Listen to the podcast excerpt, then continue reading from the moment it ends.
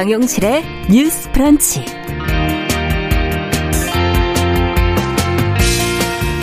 안녕하십니까 정용실입니다. 요즘 뉴스를 보면 반가운 소식보다 항상 씁쓸한 소식들이 더 많아서 뉴스를 멀리 하게 된다 하는 분들이 많은데요.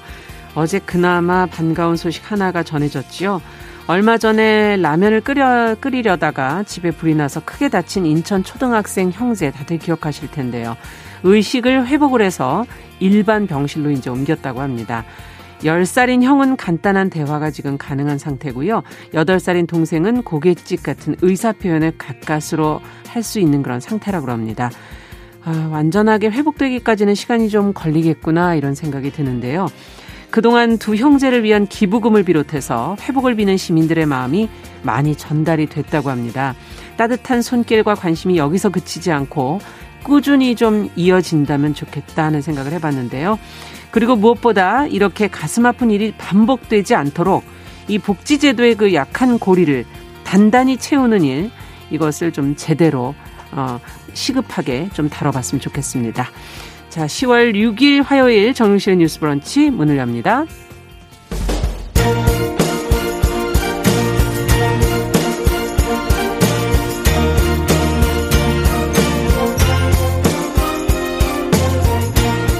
여성의 감수성으로 세상을 봅니다. KBS 일라디오 정용실의 뉴스 브런치.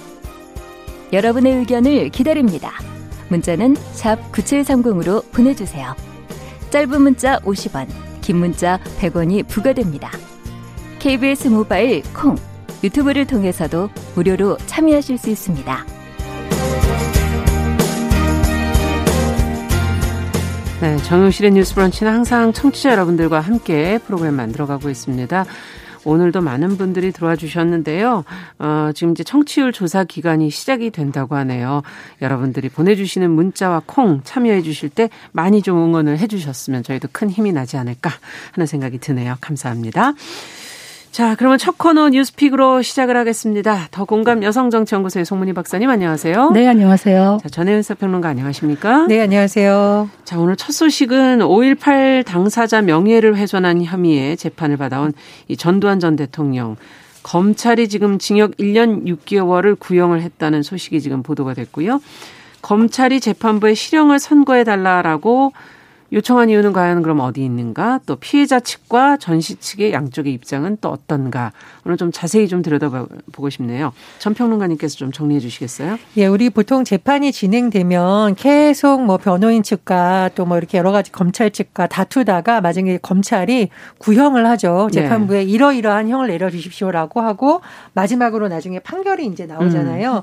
결심 공판이 5일 열렸습니다. 그런데 네. 이 사건이 굉장히 관심을 모으는 이유가 뭐냐면 전두환 전 대통령이 사자 명예훼손, 명예를 훼손한 혐의로 재판에 넘겨진 상태였고 검찰에서 결심 공판에서 징역 1년 6개월을 구형을 했습니다. 네. 그러니까 검찰에서 이러이러한 판결을 내려 주십시오라고 한 상태인데 이 징역 1년 6개월이라는 것도 물론 관심을 끄는 사안입니다만 음. 이 사건이 가진 워낙 상징적이고 중요한 의미가 있습니다. 바로 5.18 광주 민주화 운동과 관련된 음.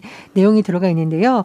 좀 내용을 좀 뒤돌아보면 전두환 전 대통령이 2017년 4월 회고록을 변했는데 그 회고록에서 이 조비오 신부에 대해서 신부라는 말이 무색한 파렴치한 거짓말쟁이라고 어, 써놨습니다. 근데 이제 고 조비오 신부의 경우에는 5.18 민주화 운동 당시 헬기 어, 헬기의 사격을 목격했다 이렇게 증언을 한 바가 있거든요. 음. 그래서 이 조비오 신부에 대한 명예훼손, 사자 명예훼손 혐의로 기소가 된 상태입니다. 네. 자, 재판이 무려 2년 5개월이 걸렸고요. 법정에선 증인이 34명에 다다른다고 합니다. 대단하네요. 그리고 더 큰 의미는 뭐냐면 이번 재판으로 인해서 광주 민주화 운동 5.18과 관련된 실체 규명과 관련된 또 다른 판결, 굉장히 음. 의미 있는 판결이 나올 수 있다라는 건데요. 내용을 좀 살펴보겠습니다. 자, 검찰이 징역 1년 6개월을 구형한 이유를 좀 요약을 해드리면 역사적인 아픔을 기억하는 사람들을 조롱하는 것을 음. 표현의 자유, 역사의 상대주의, 실증주의로 정당화해서는 안 된다라고 강조를 하고 있습니다. 특히 검찰의 주장이 힘을 얻으려면 헬기 사격이라는 것이 실제로 있었느냐 여부가 굉장히 중요하잖아요. 그러네요. 그래서 검찰 예. 측에서는 목격자 진술이라던가 국방부의 5.18 특별조사위원회 조사 결과 음. 그리고 국립과학수사연구원의 이 광주에 있는 빌딩의 탄핵을 감정한 결과를 발표한 적이 아. 있습니다. 그래서 이런 여러 가지를 말하자면 이제 증거 비 슷하게 내놓으면서 전전 전 대통령이 조비오 신부를 거짓말쟁이로 비난한 것은 유죄다 이렇게 음. 주장을 한 겁니다. 그렇지만 전두환 전 대통령의 변호인은 완전히 반대되는 주장을 펼쳤는데요. 광주 상공에서 단 한 발의 총알도 발사된 적이 없다 라고 주장을 했었고요. 지금 검찰 그 광주지검에서 수사한 내용이 객관적 증거를 찾을 수가 없다라고 반박을 했습니다. 어쨌든 이 마지막 어 이제 이제 구형이 나온 만큼 선고 공판 선고를 네. 이제 재판에서 한 선고 공판이 오는 11월 30일 열릴 예정인데요. 일단 이제 피해자 측의 법률 대리인도 결심 공판이 끝나고 입장을 냈는데요. 네. 지금 사자 명예훼손 경위 같은 건 2년 이하의 징역, 금고 또는 500만 원 이하의 벌금, 그러니까 최고형이 2년 이하죠. 그렇군요. 그럼 이제 피해자 측 네. 입장에서는 법정형 상향형인 징역 2년이 아닌 징역 1년 6개월은 좀 아쉽지만 음. 어쨌든 역사적 의미의 중대성 양형 기준을 고려하면 의무 부여가 가능하다라고 강조를 하고 있고요. 또 5.18 기념 재난 5.18 관련한 사개 단체도 성명을 내고 음. 전두환 전 대통령에게 실형을 선고해서 역사를 바로 세워달라 이렇게 촉구했습니다. 네. 자, 지금 뭐 피해자 측의 입장까지도 얘기를 해 주셨어요. 지금 이제 검찰이 요청한 형량과 구형하면서 강조한 내용까지 정리를 해 주셨는데 두 분은 어떻게 보십니까? 그 2017년에 전두환 전 대통령이 회고록을 발간했는데 회고록 제목이 네. 혼돈의 시대였거든요. 음. 근데 이 혼돈의 시대가 어디서 시작되었느냐? 1980년에 광주의 진실을 밝혀야 혼돈의 시대가 마무리될 것이다. 이런 음. 생각을 하는데 이번 구형은 그 5.18 진상 규명으로 이어지는 징검다리 내지는 음. 디딤돌이 될 수 있을 것이다. 이런 생각을 합니다. 네. 그 검찰이 밝히는 이유 중에 좀 특히 와닿았던 부분이 어떤 거냐면 그 역사적인 아픔을 기억하는 사람들을 조롱하는 것은 표현의 자유라든가 역사적 상대주의로 정당화해서는 안 된다 이런 네. 말 하고 있어요. 역사를 보았더니만 일제 성노예 피해자 연행을 부인하는 사건이라든가 나치의 홀로코스트 부인 사건 같은 걸 보면 이 역사적 책임을 부인하는 사람들의 공통점이 무엇이냐면 자신에게 유리한 부분적 진실을 음. 전체 인양 호도하는 공통점이 있다 이런 얘기를 하는데 네. 사실은 이런 사실을 가지고 이게 팩트이냐 진실이냐에 대해서 보통은 표현의 자유다 내지는 역사적 상대주의 입각해서 이건 논쟁의 여지가 있지 않느냐 이런 식으로 많이 흐트러뜨리는데 사실은 역사에서 그 사실은 하나겠죠. 음. 그 당시에 전일 빌딩에 타는 자국이 진짜 사실인가 아닌가 음. 이 부분에 대한 조사가 제대로 이루어져야 된다. 어, 90년대에 이 그 5.18 이 사건을 다룰 때 당시 검찰은 공소권 없음 결정을 내렸습니다. 음. 왜 그랬느냐. 이런 거는 고도의 정치적 행위이기 때문에 사법적 심사의 대상이 되지 않는다. 이렇게 했는데 만약에 민간인에 대해서 군대에서 이런 식의 사격이 있었다면은 이 부분은 어 국가의 존재 이유의 정면으로 반하는 그렇죠. 것이기 때문에 철저한 조사가 필요하다. 그 나치 얘기를 했는데요. 그 제2차 세계 대전 때 나치 집단 수용소에서 경비원으로 근무했던 19세 소년이 있었습니다. 음. 이 사람이 지금 95살, 95이 됐는데 법정에 세웠습니다. 네. 왜? 전범 처벌에게는 시효가 없다라는 게 독일의 기본 입장입니다. 그래서 음. 같은 맥락에서 역사의 정의를 바로 세우는 데는 시효가 없다. 네. 철저한 조사가 필요하다. 이런 말씀 드리겠습니다. 음. 어떻게 보십니까? 일단은 그 이 관련 재판 과정에서 전두환 전 대통령을 둘러싼 여러 가지 또 다른 논란이 일어났던 것은 과연 국가의 정직 대통령이었던 음, 인물이 보여질 모습하고는 상당히 거리가 있다는 논란이 좀 많이 일었었죠. 음. 뭐 방어권 보장 차원에서를 주장을 했지만 건강을 이유로 재판에 출석하지 않았습니다. 근데 그 그렇죠. 그 와중에 골프를 친 것이 또 드러나서 굉장히 논란이 됐었었고 네. 그리고 12.12 관련해서 음. 관련해서 가담자들하고 오천 회동을 한 것 이런 것은 사실 역사적인 어떤 과정에서 희생당했던 많은 사람들을 생각한다면 굉장히 반성이 필요한 부분이라고 네. 봅니다. 5.18 관련해서 계속 지금 국회에서 관련 법 통과가 미뤄지고 있다는 지적이 나오고 있는데요. 어, 저는 눈이 말하건대 어떤 정치인이든 5.18과 관련해서 이것을 정략적으로 판단할 것이 아니라 아직도 눈물을 다 닦지 음. 못하고 있는 유가족들이라던가 음. 평생 색깔론으로 낙인을 찍혔던 어떤 본인이 원치 않았던 상황에 휘말렸던 이런 예. 희생자들을 어떻게 국회가 보듬어 안아서 마지막까지 이들의 눈물을 닦아줘야 음. 되는지 음. 국회 차원의 노력도 필요하다고 봅니다. 물론 이제 사법부의 판단도 중요하지만 그렇죠. 그런 차원의 노력이 필요하다고 생각을 하고요.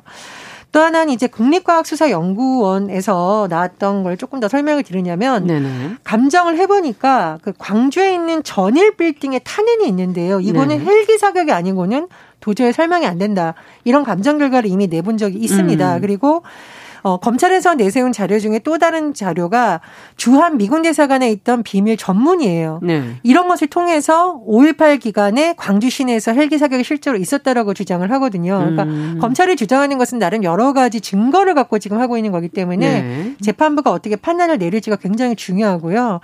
이것은 눈이 강조했듯이 한 개인의 명예훼손의 문제가 아니라 역사적 진실을 가리는 또 다른 단초라는 점에서 굉장히 좀 의미가 있다고 봅니다. 지금 5.18 관련해서 40년 동안 뭔가 너무 긴 어, 시간이 많이 너무 지나갔죠. 긴 시간이 가고 있다는 음. 지적이 나오고 있습니다. 그래서 사법부의 판단도 중요하지만 국회도 이러한 일이 다시 반복되지 않도록 그리고 우리가 역사적인 사건을 가지고 개인과 어떤 시민들에게 낙인을 찍고 음. 희생을 시키는 이런 역사가 반복되지 않기 위해서 국회 차원에서 관련 그렇죠. 법을 또 논의하는 노력도 필요하다고 봅니다. 그러니까 뭐 이 사건이 사실은 그 고 조비오 신부에 대한 사자 명예훼손으로 재판이 음. 됐지만은 본질은 역사 왜곡에 대한 것이죠. 네. 실제로 어, 광주의 문제를 우리가 제대로 풀어야지만 제대로 된 그 역사적인 화해가 있을 수도 있고 음. 어, 진정한 국민 통합이 있을 수 있다. 그래서 어떤 결론이 나든 정말 제대로 된 수사가 필요하다. 그런데 지금 변호인 쪽 입장에서 이제 증인으로 나온 분들이 당시 항공대 조종사 분들의 진술을 하기를 예. 어떻게 말을 하냐면 어 당시 무장 헬기가 출동한 것은 사실이지만 광주에 도착한 뒤에는 비무장 상태로 다닌 것으로 알고 있다 이렇게 음. 진술을 했는데 만약에 당시에 그 상관 명령으로 어떤 사격을 했다 하더라도 실제로 사격을 실행했다면은 그거를 제대로 진술할 수가 있을까? 저는 좀 그런 음. 생각이 들어서 어, 역사적인 어떤 사실 앞에 사실은 이제 양심 선언이라든가 이런 부분이 좀 필요한데 좀 기다려 봐야 되지 않겠나 하는 생각은 듭니다. 네. 지금 말씀해 주신 것처럼 공소시효가 없다. 어, 뭐, 나치 전범의 얘기를 해 주셨는데요. 어, 국회와 사법부가 끝까지 이 문제를 좀 잘 해결했으면 좋겠습니다. 자, 두 번째 뉴스로 좀 가보죠. 국민의힘의 청년위원회 홍보물이 지금 요 며칠 계속 지금 논란이 되고 있는데 청년위원장이 지금 이 사태에 결국 책임을 지고 당을 떠나겠다 지금 입장을 밝혔거든요. 어떤 상황이 어떻게 지금 돌아가고 있는 것인지 송문희 박사께서 좀 정리를 해 주시죠. 네, 어, 지난달 29일에 그 국민의힘 청년위원회 지도부를 소개하는 카드 뉴스 형식의 글이 올라왔는데 예. 어떤 글들이 있었냐면 하나님의 통치가 임하는 나라. 그러니까 밑에는 엄마는 목사님 이렇게 되어 있었고요. 2년 전부터 곧 경제 대공황이 올 거라고 믿고 곧버스 타다가 한강 갈 뻔함. 이 곧버스라는 거는 뭔 말입니까? 예. 그 지수가 하락하면은 거기 반비례해서 이제 많은 이득을 얻을 수 있는 음. 그러니까 어저 새로운 어떤 주식 투자하시는 분들은 주로 알 거예요. 그, 그 말은 뭐냐면 이제 경제가 안 좋으니까 주식 투자 여기 투자했다가 한강 갈 뻔했다 이런 식 음. 이야기를 올린 겁니다. 또 육군 땅개 알보병 이런 말을 올렸는데 그것도 무슨 말인지. 육군 땅개 알보병은 이제 내가 진짜 보병 생활을 했다, 육군 생활을 제대로 했다 이건데 약간 음.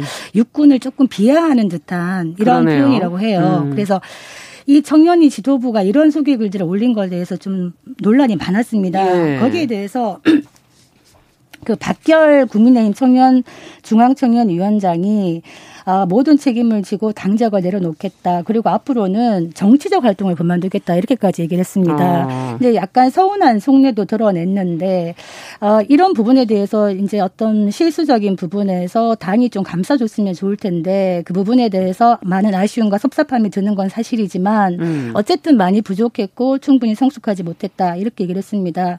이 박결 그 위원장은 김종인 비대위원장 체제일 때 네. 7월에 중앙 청년위원장으로 임명됐었고요. 음. 지난해 황교안 전 대표가 그 청와대 단식 농성할 때 같이 음. 동조 농성을 했던 바가 있습니다. 네. 자, 지금 논란이 된 홍보물의 내용들, 어휘들, 뭐 지금 당해 좋지, 뭐 청년위원장의 사퇴까지 이제 일이 계속 벌어졌는데 청년 정치인이 과연 이 시대에 내세워야 될 가치는 과연 무엇일까를 저희가 또 한번 생각해 보게 되는 계기가 아닌가 하는 생각도 들고요. 두 분은 어떻게 이 상황을 보셨습니까? 김종인 비대위원장이 이런 말을 했네요. 청년위에 있는 청년들이 오히려 옛날 사료에 사, 옛날 사고에 사로잡힌 것이 음. 당에 별로 도움이 안 된다. 어, 저도 뭐 비슷한 의견입니다. 나이만 젊다고 청년이라고 할 수 있겠느냐. 음. 지금 시대가 어떻게 가야 되고 우리 젊은 세대는 예전의 세대가 가지 못했던 이런 새로운 길을 가야 되고 그리고 우리 시대가 안고 있는 문제를 우리는 이런 시각에서 이렇게 풀어내겠다. 이런 철학이 있는 것이 사실은 청년 정치라고 네. 생각을 하지 무조건 나이만 젊다고 청년 정치라고 할 수 있겠냐라는 좀 아쉬움이 많이 듭니다. 그리고 이게 선거 때마다 고질적으로 나오는 문제이고 비대위라던가 지도부가 나올 때마다 청년 영입을 하면서 나오는 빛과 그늘이라고 할 수 있는데요. 음. 어, 신인들을 영입해서 새로운 기운을 불어넣고 또 젊은 층의 마음을 사로잡겠다는 취지는 좋으나 네. 문제는 이 과정에서 검증을 제대로 안 하고 이벤트식이나 보여주기식으로 그냥 나이만 젊은 사람들이 영입한다는 비판이 계속되고 있습니다. 네. 그래서 이분들이 나이가 젊기 때문에 이런 것이 아니라 사실은 만약 이분들이 정당이나 다른 정치 교육을 꾸준히 받고 내가 국민의힘에 들어가서 어떤 정치를 하겠다라는 음. 적으로 조금 더 성숙됐다면 이런 홍보문이 나오지는 않았겠죠. 그거는 근본적으로 우리 사회 자체가 그렇죠. 정치인을 정년 정치인들을 만들 그런 제도가 안 돼 있지 않습니까? 그렇습니다. 예, 그래서 저는 이런 문제를 같이 고민해야 되는 거지 이 세 사람을 내보내면 뭐 문제 가 해결된다. 정치권이 이렇게 바라보는 것은 아닌 것 같습니다. 왜냐하면 이건 선거 때마다 또는 무슨 뭐 이벤트가 있을 때마다 반복되었던 좀 현상이에요. 네. 최근에 우리가 돌아보면 총선 때도 여야를 막론하고 막 영입을 일부 했었죠. 영입을 했던 젊은 청년 정치인들이 네. 그 한계가 드러나거나 논란에 휩싸인 바가 있습니다. 그래서 음. 근본적인 해결책으로 저는 이제 핀란드 얘기를 많이 하는데요. 네. 핀란드의 산나 마린 총리가 34살의 총리가 돼서 전 세계에서 가장 젊은 총리가 됐잖아요. 그런데 뉴욕타임즈나 해외 언론이 이렇게 평가를 했습니다. 갑자기 출연한 게 아니다. 오랫동안 훈련받은 정치인이라고 평가를 했어요. 음. 그러니까 핀란드의 경우에는 청소년 기본법을 통해서 청소년 시절부터 정치 교육의 기회를 확대하고 있고요. 음. 산나마린 총리도 27살 때 이미 시의회를 통해서 정치적인 훈련을 받으면서 성장을 했습니다. 실무를 그때부터 한 거군요. 그렇습니다. 20대부터. 그리고 교통부 장관도 했고요. 예. 당 활동도 했습니다. 예. 이렇게 훈련을 받았기 때문에 그런 점과 젊은 정치인의 가치가 맞은 것이지 그냥 나이만 젊었다고 각광받은 것은 아닙니다. 그래서 네. 이번 일을 계기로 뭐 민주당도 그렇고 국민의힘도 그렇고 음. 어, 젊은 정치인을 영입하는 것은 좋습니다만 어떤 시스템을 통해서 검증을 할 것이고 또 자체적으로 청년 정치인들을 어떻게 키워낼지에 대한 그렇죠. 고민을 좀 더 깊이 해야 된다고 봅니다. 세대 교체를 하고 싶다면 사실 이런 튼튼한 그 뒷세대들 미래 세대들의 교육을 통한 어 잘하는 모습들이 같이 병행돼야 되지 않을까 하는 생각도 드는데 어떻게 보십니까? 그 사실은 뭐 여야 할 것 없이 정말 미래 세대나 청년 세대에게 어떤 좀 힘을 분산 시켜주고 권력을 네. 이양해줄 그런 의지가 있는가 그런 걱정이 좀 됩니다. 사실은 네. 이번에 2030 세대 표심 잡기에 여야가 다 뛰어들었거든요. 그렇죠. 그래서 청년 친화 정당으로 다시 나겠다 이런 식으로 했는데 사실은 국회가 굉장히 고령화되고 있는 상황인데 음. 청년들의 생활에 기반한 청년의 목소리를 대변하는 사람들을 발탁하기보다는 음. 청년의 이미지만 소모한다. 네. 그런 비판에서 자유로울 수가 없다. 실제로 이제 이번 사건 같은 경우에도 물론 이, 이 젊은 청년 정치인들이 대중 정신으로서의 최소한의 어떤 소양이나 자질을 갖추었느냐, 음. 부족하지 않느냐라는 부분에 비판이 있을 수 있습니다만 네. 이런 사람들을 어 영입을 하고 또 이제 무슨 문제가 생기거나 잡음이 생기면 굉장히 재빠른 손절을 하는 음. 이런 식의 어떤 당의 조처에 대해서는 저는 문제가 있다고 봅니다. 음. 실제로 굉장히 얄팍한 국내 청년 정치의 현 주소가 보인다.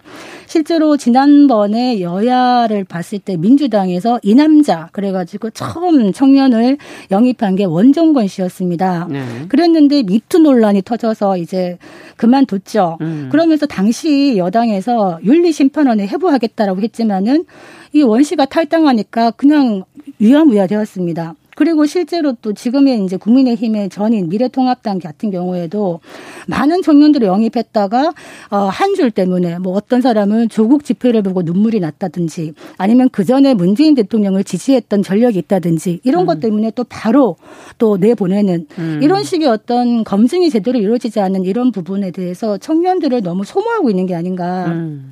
아까 지금 뭐 핀란드 얘기를 얘기했는데요. 예.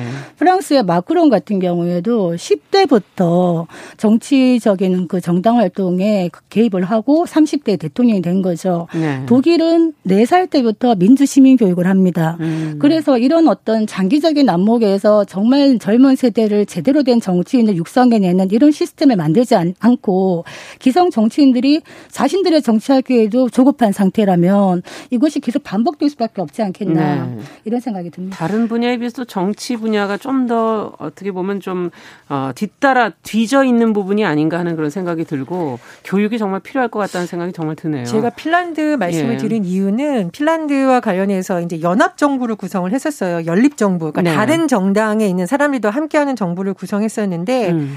당시 연립 정부를 다섯 개 정당이 구성을 했었는데 그중 네 명이 30대 초반이었습니다. 아. 그러니까 이거는 산나 마리나는 인물이 나온 게 그냥 나온 것이 아니라. 다섯 개 중에 네 개 정당이 30대고 여성이 대다수라는 것은 음. 토양이 좀 다르다는 거죠. 네. 그래서 우리 정치가 선거 앞두고 부랴부랴 하거나 뭔가 이벤트성으로 할 것이 아니라 지금부터 토양을 다지고 좋은 정치인들이 잘할 수 있도록 제도나 정당이 좀 그러네요. 바뀌는 노력이 지금 한다고 해도 시간은 그렇게 빠르게 갈 수가 없지 않습니까? 그 예. 실제로 예. 20대 국회를 보면은 청년이 얼마나 40 여기서 말하는 청년은 40세 이하를 얘기합니다. 네. 40세 이하 청년 국회의원이 3명이었거든요. 3명. 1%였어요. 네. 그런데 이번 21대 국회에는 청년 의원이 13명. 음. 그래도 4%예요. 네. 그렇다면은 전체 청년의 목소리는 34%가 되어야 되는데 음. 실제로 굉장히 약한 숫자죠. 그런데 또 문제는 그나마 어떻게 보면 살아남은 이 청년을 대표한다는 의원들이 정말 청년의 목소리를 대변하고 있는가. 음. 굉장히 빠르게 기성 세대의 스피커 역할을 하고 기성 세대로 편입됨으로써 오히려 청년 정치에 대해서 많은 회의감을 느끼게 하는 부분은 없는가. 예. 이 부분에 대해서 돌아봐야 되겠다. 그래서 지금 국민의힘에서 고, 고 국민의힘 안에 음. 당의 어떤 형식으로 당 안에 있는 당의 형식으로 청년의 힘을 출범시킨다 그래요. 음. 그러면 이게 이제 장기적인 안목으로 뭔가 이 청년들이 길러내겠다는 건데 예. 사실은 민주당이나 뭐 국민의힘이나 간에 당내 청년 조직이 다 있습니다. 있는데 왜 제대로 기능을 하지 못하냐면 예. 독립성이 없고 돈도 없어요 청년들이 음. 생활 정치를 할 수가 없는 겁니다. 네. 그래서 미국 같은 경우에는 양당들이 어떻게 하고 청년들이 그 당에서 어떤 청년 조직이라든가 이런 활동을 하면은 어 중앙당으로 이제 소속을 시켜준다든지 아니면 당에 관련이 있는 조직에 취직을 시켜준다든지 음. 뭔가 이 생활이 가능한 지속적인 생활이 가능한 정치인으로 거듭나게 만들어주는데 실제로 지금 청년들은 여야 할 것 없이 열정페이로 많이 일을 하고 있어요. 아. 실컷 일을 하고 있는데 한 10년씩 일을 하는데 갑자기 선거 때가 되면 바깥에서 뭔가 스토리가 있거나 그렇죠. 성공한 사람들을 꽂기식으로 한다든가 아니면 기존의 어떤 기성 정치인들과 친한 줄서기를 잘한 사람을 또 꽂아 넣는다든지 음. 이런 식이 반복이 된다 그러면 우리가 말하는 지금 한 핀란드나 어떤 유럽이나 이런 식의 청년 정치는 요원하다 음. 이 말씀 드리겠습니다. 제도적인 뒷받침이 좀 필요하 겠다는 생각이 드네요. 자, 마지막으로 걸그룹 블랙핑크의 뮤직비디오가 지금 논란이 되고 있다는데 어떤 내용입니까? 전혜연 평론가께서 좀 얘기해 주세요. 블랙핑크 YG 엔터테인먼트 소속이고 굉장히 유명한 네, 아이돌이죠. 네. 뮤직비디오를 선보였는데요. 이 내용 중에서 굉장히 논란이 되는 부분이 있습니다. Lovesick Girls라는 뮤직비디오인데요. 음. 거기 저도 좀 찾아봤는데 간호사 복장을 하고 등장을 네. 하는데 보면 굉장히 딱 달라붙는 짧은 치마를 입고 하이힐을 신고 음. 헤어캡을 쓰고 있는데 이게 전국 보건의료 산업 노동조합에서 굉장히 강한 논평을 냈습니다. 이것은 명백하게 이 특정 직업에 대한 성적 대상화이자 비하적 묘사라고 음. 굉장히 비판을 했고요. 어, 간호사들이 왜 성적 대상화에서 등장을 시키냐라고 비판을 한 거고요. 네. 네. 간호사들이 현장에서 굉장히 갑질과 성폭력에 노출돼 있는데 이런 대중문화가 왜곡된 간호사 이미지를 더 악화시키는 건 아니냐고 만든다. 우려를 했습니다. 그래서 어, 뭐 저도 봤는데 기분이 유쾌하지 않은 것이 코로나19에서 가장 고생하고 있는 것이 의료진인데 맞아요. 좀 음. 인지 성인지 감수성에 여러 가지 부분에서 굉장히 좀 아쉽고 부족하다 이런 생각이 들었습니다. 음. 혹시 보셨나요? 예, 봤습니다. 음. 뭐 개인적으로 블랙핑크 좋아하는데 음. 이 뮤비가 굉장히 인기가 많다 그래요. 전 세계적으로. 그런데 이제 여기에 간호사가 등장한 이유가 뭐냐 그러면 뭐 어, 아픔을 치유하는 의미다 이렇게 얘기는 하고 있는데 노래랑 관계가 치유하는 있나요? 간호사의 그 복장이 음. 이제 빨간 하이힐 힐에다가 짧은 치마에다가 사실 일선 간호사분들이 이렇게 하고 있지 않지 않습니까? 음. 그래서 많은 대중문화에서 여성의 어떤 스타일이나 몸이 성적 대상화의 어떤 대상으로 이렇게 보여지는 부분이 있는데 그 피해를 간호사분들이 본다. 실제로 일선 현장에서 간호사분들이 의외로 많은 그 성희롱에 노출되어 있다 그래요. 음. 그래서 이것이 그런 영향으로 가지 않을까 하는 약간의 두려움은 됩니다.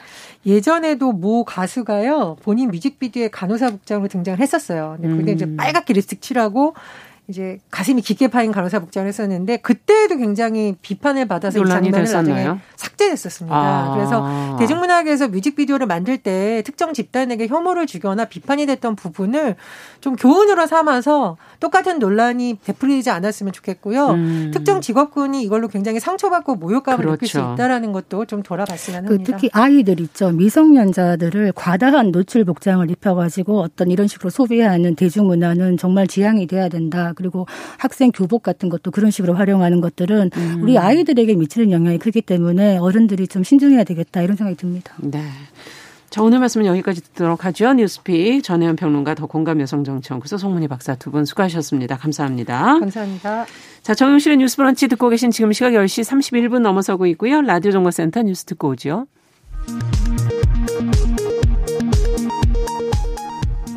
어제 코로나19 신규 확진자는 75명 늘어났습니다. 국내 발생 66명, 해외 유입 9명으로 엿새째 두 자릿수로 감소 추세를 유지하고 있습니다. 하지만 포천 군부대에서 집단 감염이 발생하고 추석 연휴 가족 지인 간 모임에서 감염 전파가 확인되는 등 아직 안심할 수 없는 단계라는 게 방역 당국의 판단입니다. 코로나19에 걸린 트럼프 미국 대통령이 이번 사흘 만인 현지 시간으로 5일 오후 병원에서 퇴원했습니다. 민주당은 국민의힘 김종인 비상대책위원장이 노동개혁을 제안하자 공정경제 3법과의 연계 가능성을 차단했습니다. 국민의힘 주호영 원내대표가 정부 여당이 주도하는 경제 3법과 국민의힘이 제안한 노동 관련법 개정을 한 번에 처리하는 것이 바람직하다고 밝혔습니다. 지난달 소비자 물가 상승률이 1.0%를 기록하며 6개월 만에 1%대로 올라섰습니다. 이는 지난 3월 이후 최대 상승폭입니다. 정보기술 분야의 소프트웨어 개발자를 포함한 소프트웨어 프리랜서도 산재보험을 적용받을 수 있도록 정부가 시행령 개정을 추진합니다. 지난해 개인 파산 건수가 다시 5.2% 증가해 2007년 이후 12년 만에 첫 증가세로 전환했습니다. 지금까지 라디오 정보센터 조진주였습니다.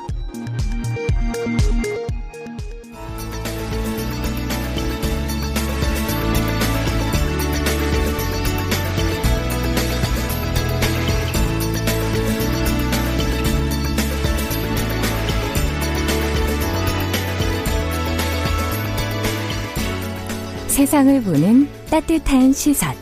KBS 일라디오 정용실의 뉴스 브런치. 매일 아침 10시 5분 여러분과 함께합니다.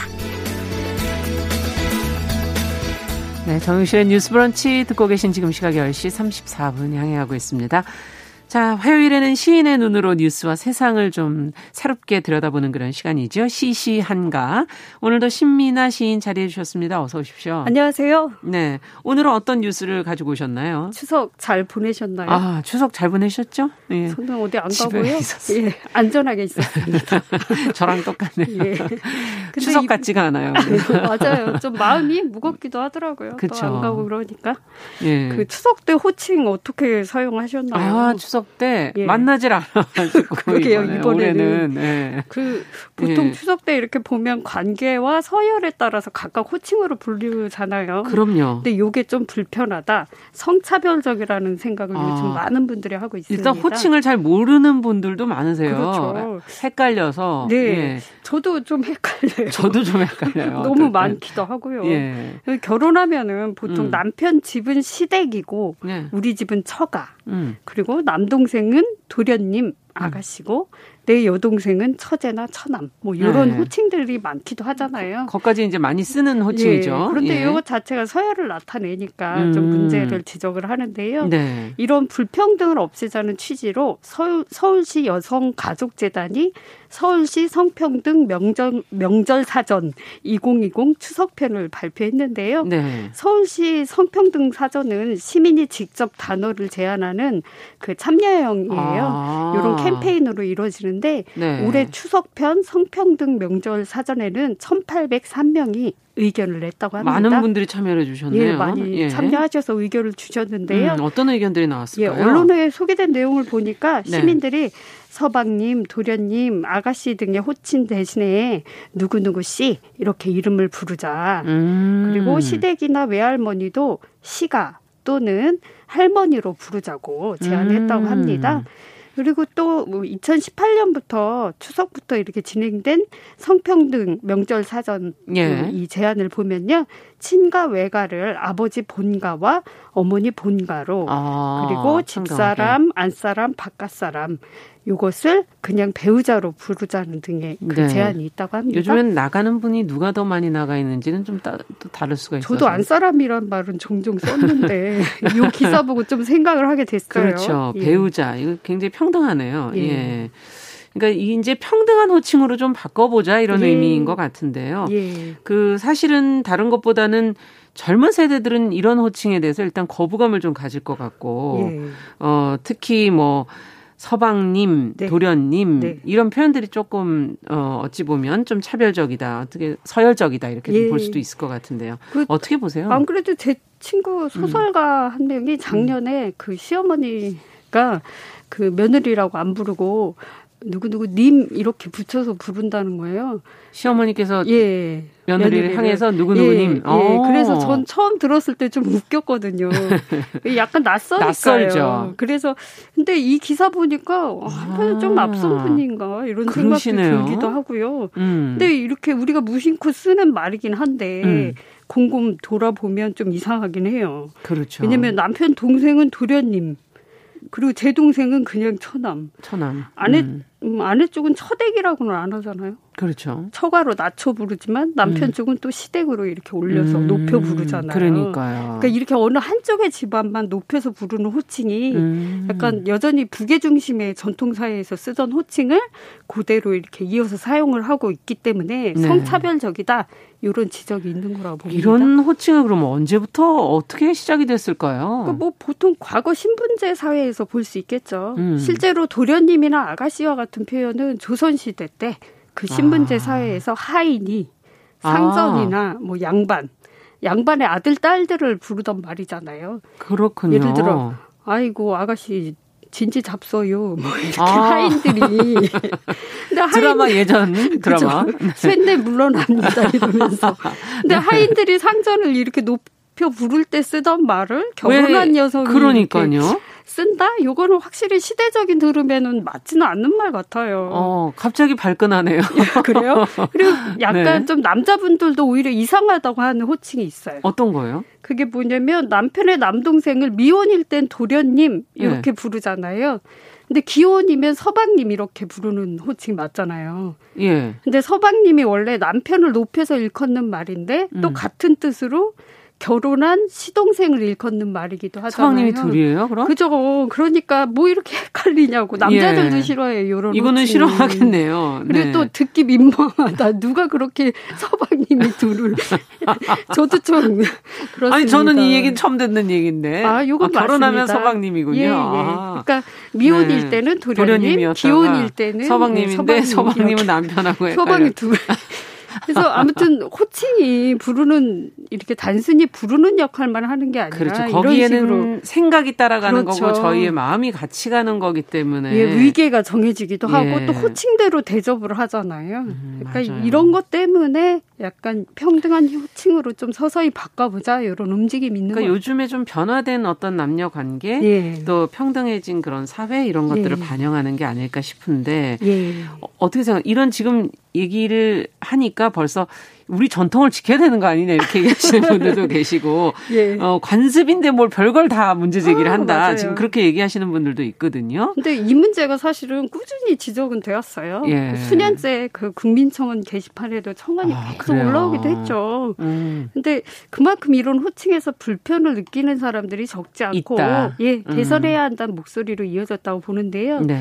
예, 한편으로 또 그 말씀하신 것처럼 음. 굳이 왜 호칭을 바꾸자고 해서 갈등을 부추기냐 네. 우려하는 분들도 있고 이미 입에 붙은 거를 또 바꾼다고 그렇죠. 인생 참 피곤하게 사네 그냥 하던 대로 살자 이런 의견이 있기도 한 것 같아요. 아, 네. 막상 의식적으로 바꾸려면 쉽지는 않죠. 쉽지는 않겠죠. 예. 네. 하지만 뭐 의식이라는 거 결국 이런 형식이라는 것 호칭이라는 예. 것도 변화해야 우리의 생각도 좀 변화되는 거 아닐까 하는 생각도 들고요. 예. 자 그럼 여기에 걸맞는 않는 시는 참 없을 것 같은데. 아, 그래도 그 곰곰 생각을 해보다가요. 예. 이게 참 사람만 호칭 때문에 불편을 느끼는 게 아니더라고요. 음. 어떤 고약한 이름 때문에 꽃들도 골머리를 앓고 있을 거라고 생각이 듭니다. 어, 그래요? 예. 그러니까 물론 미추를 느끼는 것, 음. 아름다움과 추함을 느끼는 건 인간의 감정이 투, 영된 거기는 하지만 네. 이왕 부르는 꽃이나 식물 이름도 어. 좀 이상한 이름들이 많아요. 예. 그래서 그걸 좀 서로 존중하는 이름으로 바꿔 부르면 바꿔보자. 어떨까 싶어서 음. 노태웅 시인의 시를 골라봤습니다. 네, 이름 때문에. 근데 약간 난, 난감하실 수도 있어요. 왜요? 낭송하실 때. 낭송할 때? 읽고 그럼, 보시죠. 그럼 좀 조용하게 읽을게요. 네.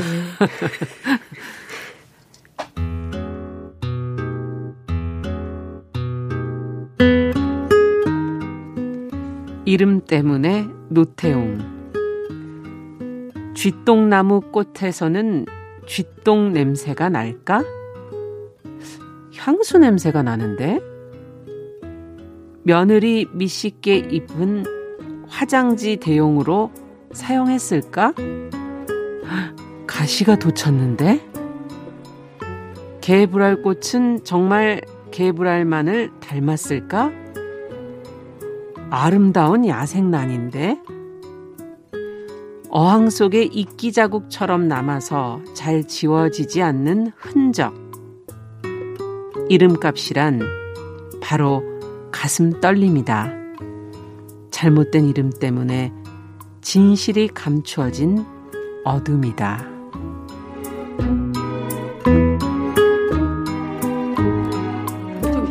아니 이런 시는 가져오시면 안 되는 거 아니에요? 아, 극한 직업이 전문가시니까 다 소화를 아, 잘하시는군요. 지금 얼굴이 시뻘개지면서 읽었어요. 저. 네, 좀 어감이 세죠. 세요. 근데 이거 우리가 발음하는 것만 해도 이렇게 얼굴이 붉어지는데. 야, 근데 이런 이름 이름 너무하죠. 꽃 어떻게 생긴 꽃이에요? 좀 봐야 네, 될것 같아요. 자료를 예, 자료를 갖고 오셨는데 유튜브로 보시는 분들은 지금 한 500여 분 되는데 지금 보실 수 있겠지만 다른 분들은 보실 수가 없어서 나중에 어 인터넷 들어오셔서 확인하시면 네. 되겠습니다. 네. 이게 무슨 꽃이에요? 쥐똥나무예요. 쥐똥나무. 근데 원래 까만 게 네. 블루베리 비슷하게 생기기도 했고, 네. 그러니까 흙구슬 나무 이렇게 이쁘게도 지을 수 있는데 음. 쥐똥처럼 까맣게 이렇게 알알이 맺혔 그렇군요. 이게 쥐똥나무. 해서. 그러면 예. 다른 것도 좀 보죠. 아까 며느리 뭐 쉽게 네. 네. 저거는 줄기를 가만 보시면 가시가 이렇게 뾰족뾰족뾰족 드러나 있어요. 야. 근데 이거를 며느리 이렇게 어떻게 씻을 수가 없죠. 풀을 뜯어준다고 네. 하니 그렇군요. 이것도 성차별적인 마지막에 음. 큰 개불알꽃. 근데 저렇게 이쁜 개불알 아, 꽃은 다세 개, 두 개 다 꽃이 다 이뻐요. 예. 예. 이름을 좀 예쁘게 졌으면 정말 더 좋았을 텐데 하는 아쉬움이 드네요. 그러니까 이게 예. 그 식물 학명인데요. 원래 그게 이제 우리말로 그 일본 학자가 이렇게 지은 것을 우리말로 음. 번역한 꽃 이름이에요. 그걸 그대로 갖다 쓰니까 몹쓸 이름이 예, 그래서 예. 저렇게 좀 망측한 이름이기도 한데요. 예. 그 예를 들어 요 며느리 미식게 있죠. 예, 예. 아까 이거 살짝 설명을 해드리면 음, 음. 이게 일본어로 마마코노 시리누구이 요거에서 일, 유래한 이름인데요. 네. 예를 들어 의붓자식의 미식게라는 음. 뜻이에요. 그러니까 우리말로 번역을 하면서 의붓자식이 며느리로 바뀐 거죠. 아. 근데 요게 약간 유래가 있잖아요. 뭐 이제 안 좋아하는 마음이 있는 거 아니에요? 이 그렇죠. 안에는 가시가 있는 거 있죠. 오. 그러니까 며느리가 이제 밭에서 일하다가 큰일 날 보고 이제 급하니까 이걸 갖다 줬다는 거예요. 달라가니까 저렇게 가시돋친 풀을 이렇게 닦도록 줬다. 아 갑자기 예. 그러니까 약간 이 저렇게 이거 이름 바꿔야 되겠어요. 저렇게 가시가 많은 풀로 어. 밑을 닦는다는 발상 자체가 고약하죠. 이제 이 대하는 상대를 대하는 마음이 호칭에 있는 거기 때문에 그렇죠. 호칭을 좀더 제대로 불러야 되겠다. 예, 그렇죠. 제 이름값을 해주도록 존중을 해줘야 합니다. 네. 그래서 살짝 알아보면 음. 아까 그 큰 개불알 풀은요, 음. 음, 봄 소식을 전해준다고 해서 봄까치꽃 아, 학자마다 좋아요. 좀 부르는 이름들이 다릅니다. 좋은 이름으로 바꿨으면 예, 좋겠어요. 그런 이름이고요. 또 며느리밑씻개는 사광이아재비. 음. 또는 사광이 풀, 뭐 이렇게 사광이 여러 풀. 가지로 불리더라고요. 네. 그러니까 식물이든 사람의 호칭이든 제대로 대접해 주는 게 그 한 사람을 존중하는 일 아닌가 싶어요. 그러네요. 네. 오늘 신민아 시인과 함께한 시시한가 어떤 말을 써야 될지 호칭 문화에 대해서 한번 생각을 해봤습니다. 오늘 말씀 잘 들었습니다. 감사합니다.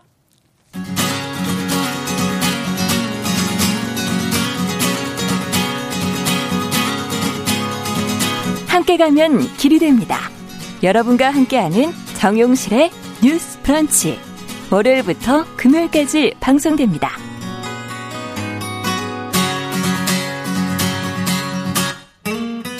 네, 정윤실의 뉴스 브런치 듣고 계신 지금 시각 10시 어, 45분입니다. 이번에는 기후변화에 대한 위기의식을 좀 공유하고 실천적인 대안을 생각하는 환경하자 생존하자. 오늘도 그린피스 서울사무소 김지석 전문위원 전화 연결되어 있습니다. 안녕하십니까? 네, 안녕하세요. 네. 자, 지금 저희가 매주 캘리포니아 산불이 어느 정도 심각해졌는지를 좀 확인하고 있는데요. 오늘도 한번 확인해 볼까요? 더 커졌나요? 네, 이게 조금 가라앉다가 다시 네. 또좀 커지고 있어 가지고, 음. 일단 피해 면적이 400만 에이커를 넘어가는데요. 네. 이러면은 이게 한 10만 6천 제곱킬로미터가 넘어갑니다. 그래서 강원도 넓이 정도가 아, 타버린 거예요. 점점 규모가 커지는군요.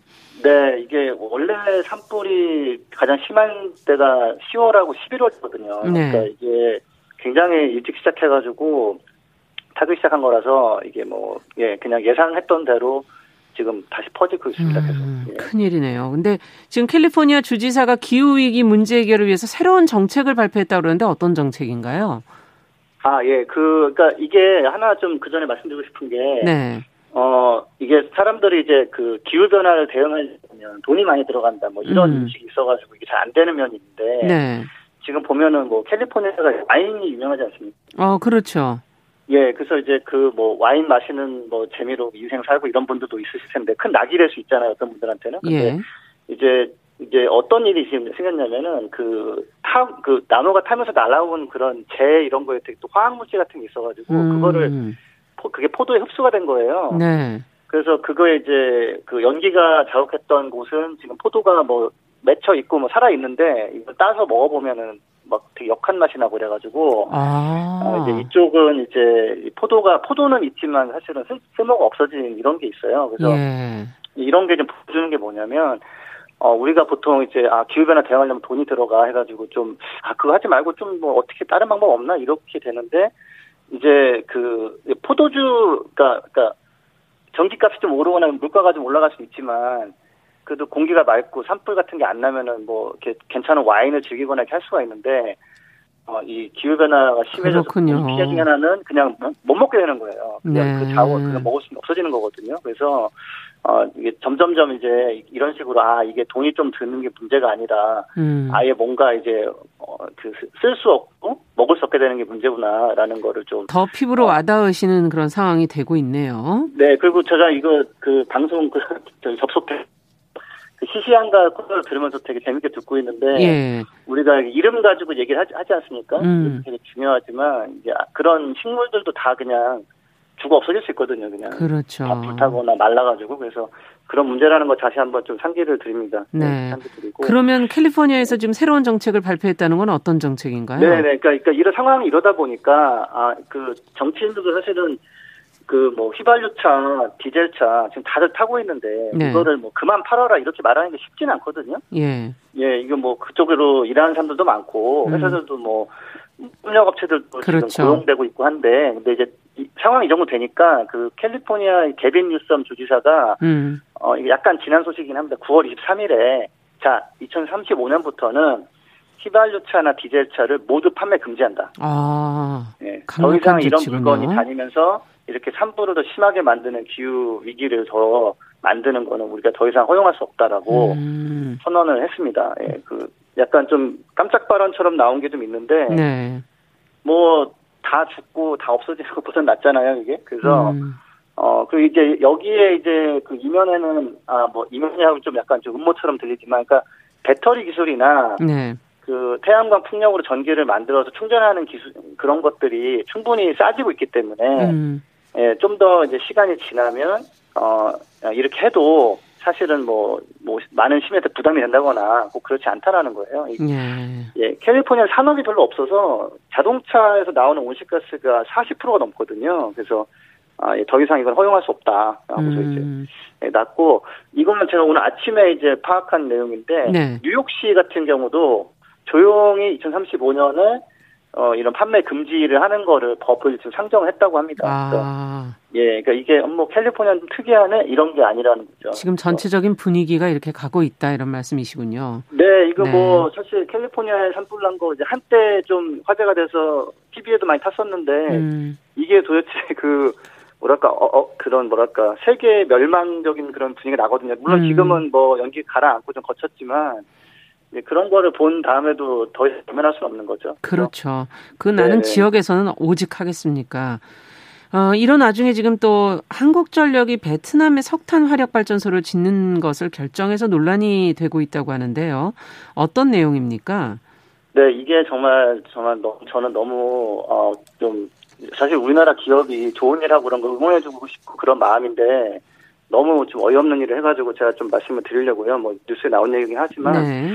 그 붕앙 two, 붕앙 2호라고 그 베트남에서 이제 석탄화력 발전소를 이제 지으려는 게 있었어요. 네. 네. 근데 이거를 이제 뭐 일본 미쓰비시하고 홍콩 중화전력공사가 같이 이제 추진을 하다가 음. 홍콩 중화전력공사에서 아 자기는 우리 못하겠다 그냥 음.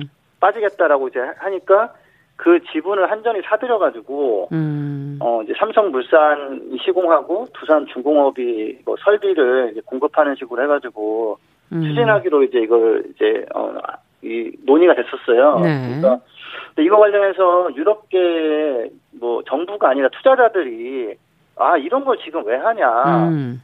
아 우리는 이런 거 한다 그러면 지지할 수 없다. 음. 예, 뭐 영국 최대 연금 뭐 기업인 뭐 리걸앤 제너럴 뭐 노르웨이 연금회사 등등이 얘기를 했는데 음. 그리고 이제 그런 회사들이 삼성물산에도 삼성물산은 뭐 레미안 짓고 하는 그런 건설회사인데 네.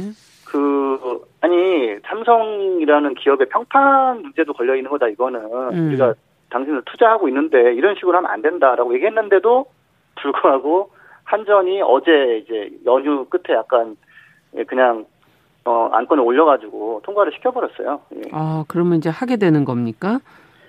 네, 2025년에 완공으로 예, 한다고 하는데 자, 근데 한전이 지금 사실은 자체 뭐 친환경 설비를 추가 설치를 해서 온실가스 배출 좀 최소화하겠다 이런 설명을 했다고 나왔던데요.